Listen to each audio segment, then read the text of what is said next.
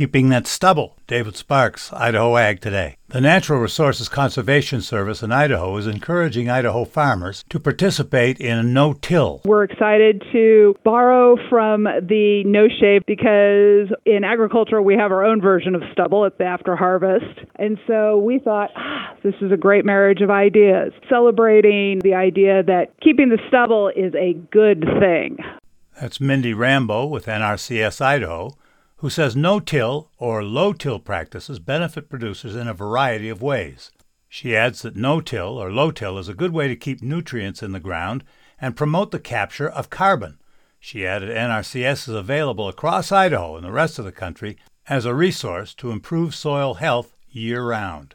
We are happy to sit down at any of our field offices and talk with farmers and ranchers who are raising crops, whether to feed their livestock or to sell at market, and talk to them about ways that we can help them round out their stewardship of the soil and soil health so that they get all of the returns that they're hoping for. If you'd like more information about soil health, low till or no till, visit nrcs.usda.gov.